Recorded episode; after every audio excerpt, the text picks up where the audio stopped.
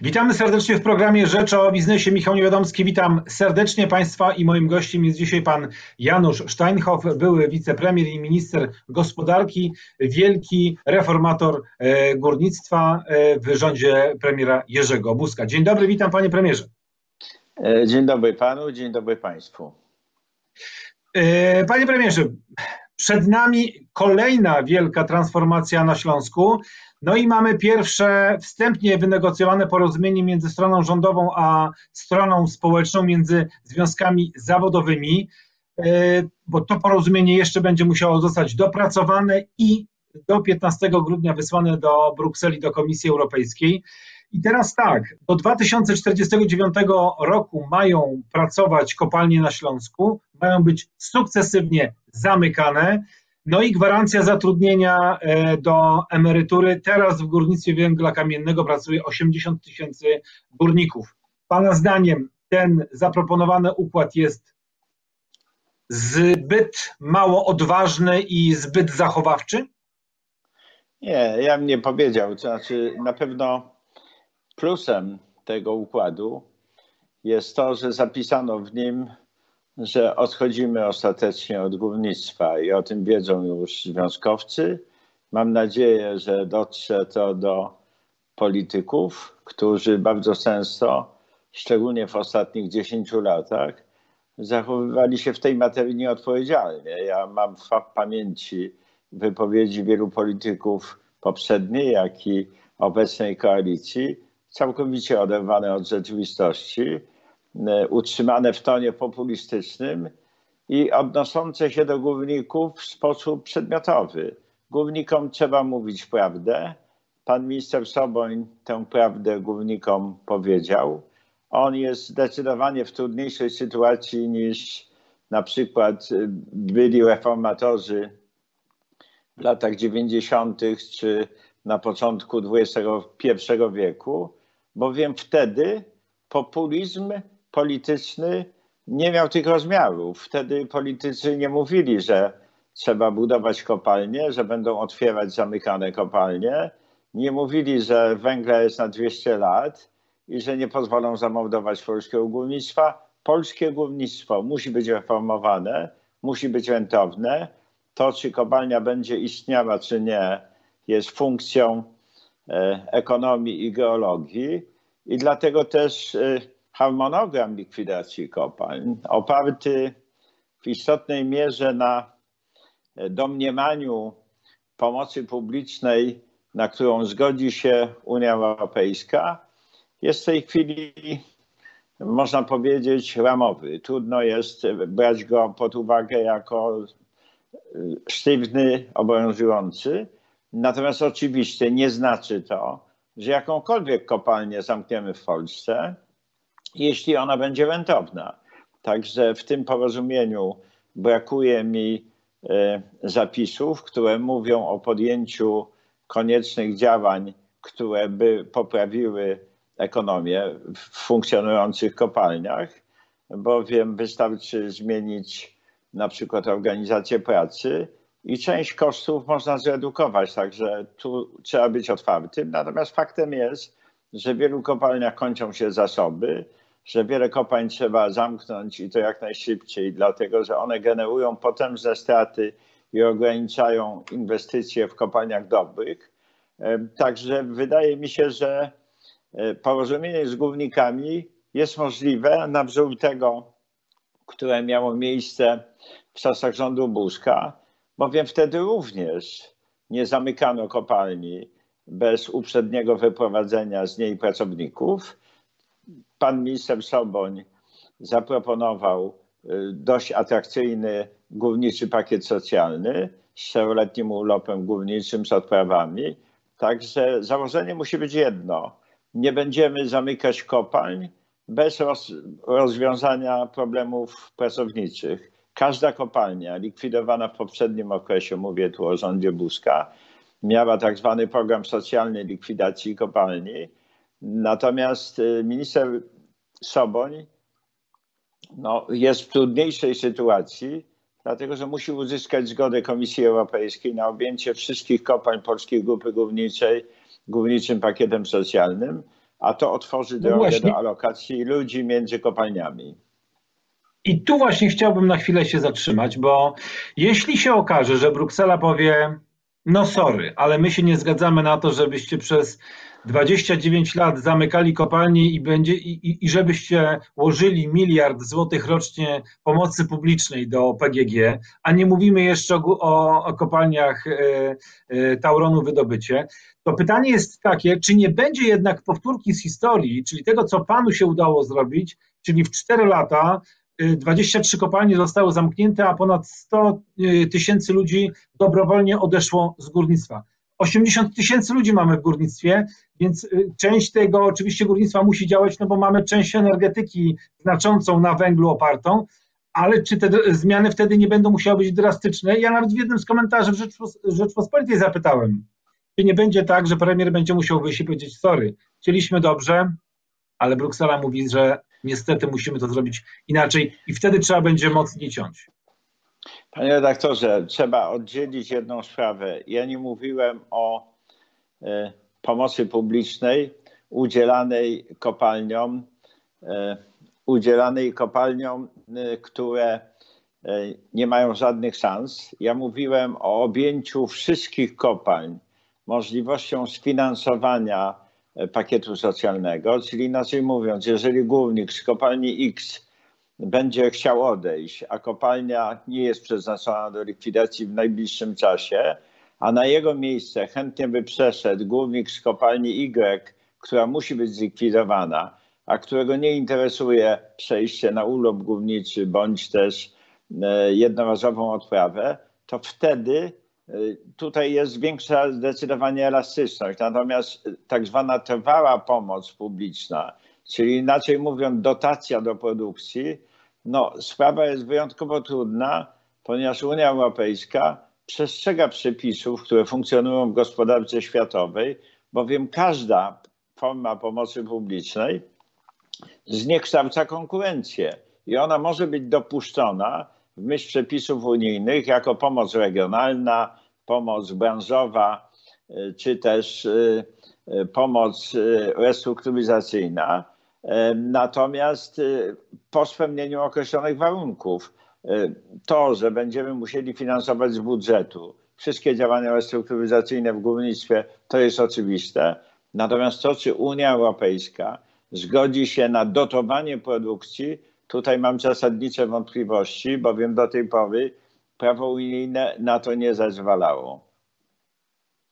No więc właśnie, a gdy zobaczymy na strukturę węgla i na strukturę wydobycia, okazuje się, że tak właściwie, i to mi kiedyś mówił e, pan Arkadiusz Krężel, były szef Agencji Rozwoju Przemysłu, a później e, kilka tygodni temu napisał o tym portal wysokie napięcie.pl, że tak właściwie zasoby, które ma Bogdanka i produkcja, która jest w Bogdance, będzie w stanie zaspokoić w dłuższej perspektywie nasze zapotrzebowanie na węgiel kamienny, a to oznacza, że i tak ten Śląsk trzeba szybciej zamykać.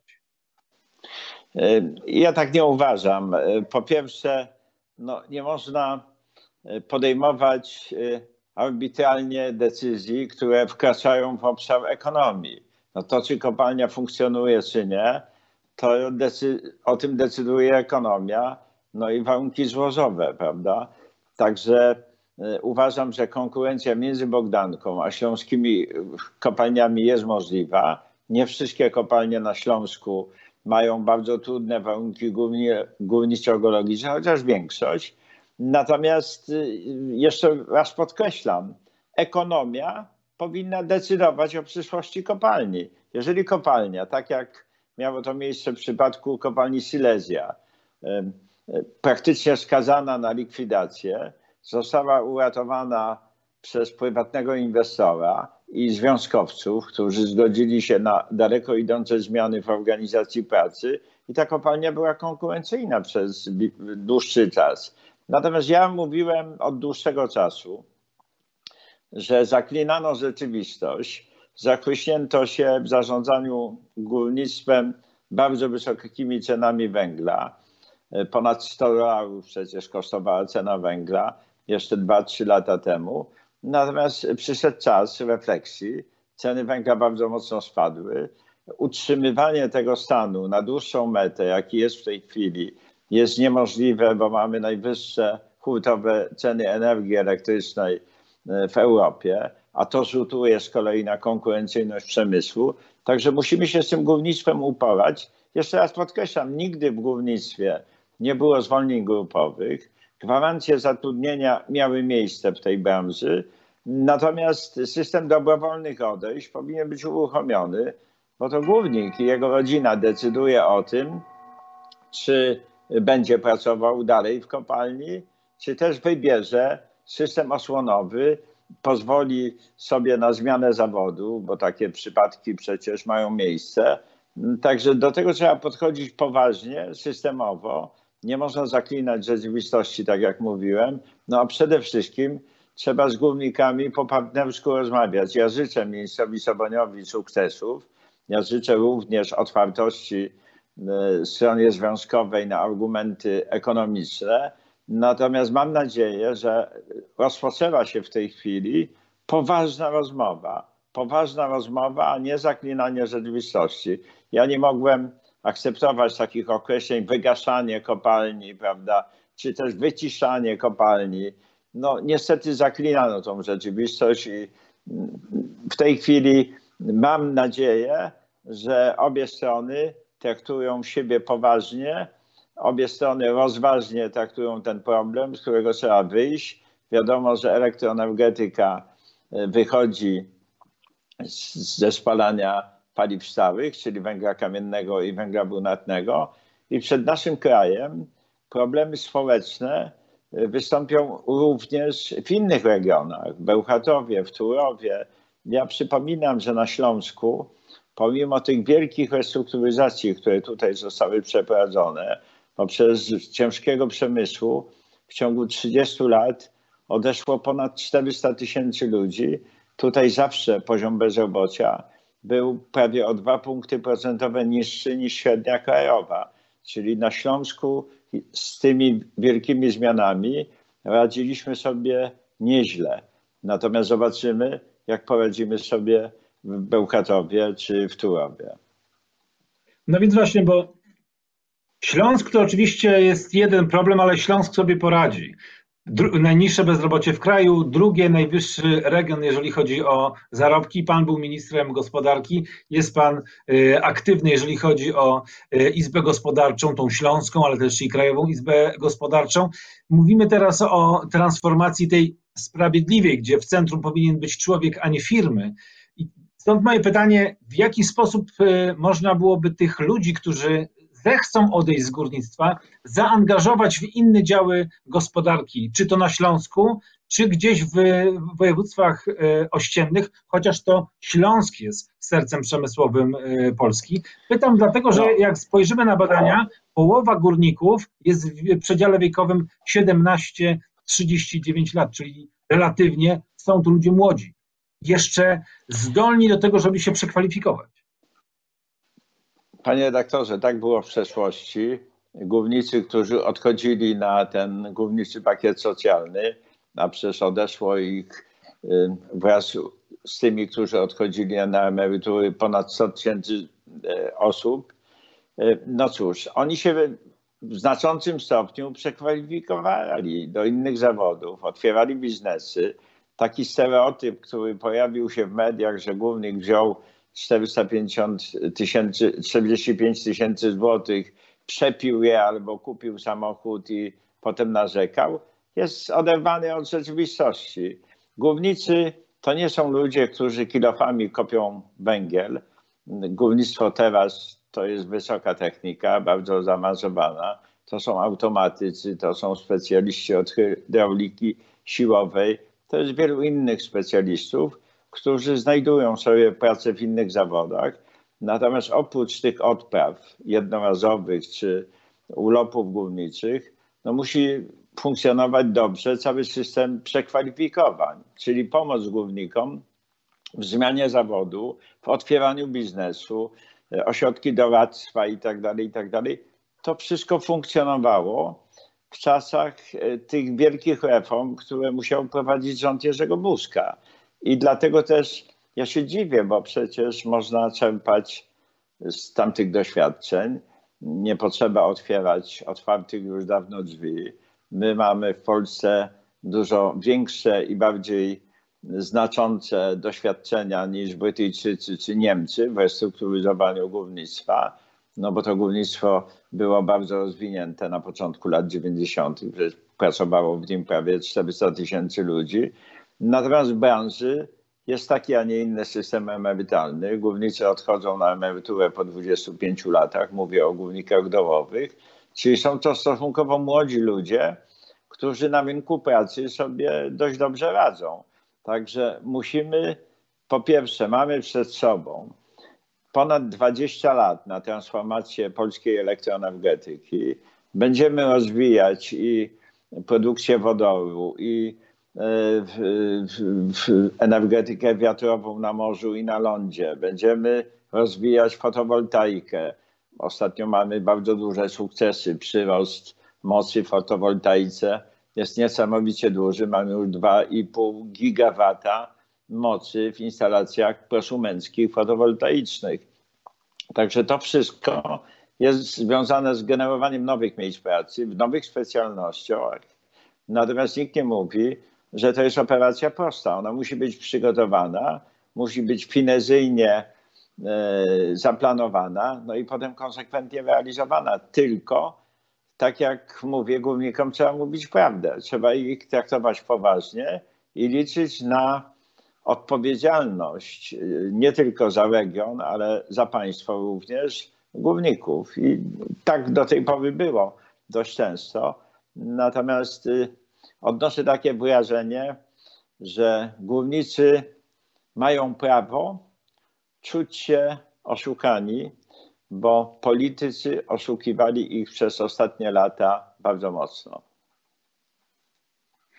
Panie premierze, bardzo dziękuję za rozmowę, bardzo dziękuję za czas nam dziękuję. poświęcony, bardzo dziękuję za refleksje dotyczące tego, w jaki sposób powinniśmy to górnictwo e, realizować. I bardzo się cieszę, że w Pana głosie słyszę też takie słowa uznania dla ministra Sobonia, dla jego e, e, pracy i dlatego, jakie wyzwanie przed nim stoi. Bardzo dziękuję za rozmowę, bardzo dziękuję, dziękuję za spotkanie.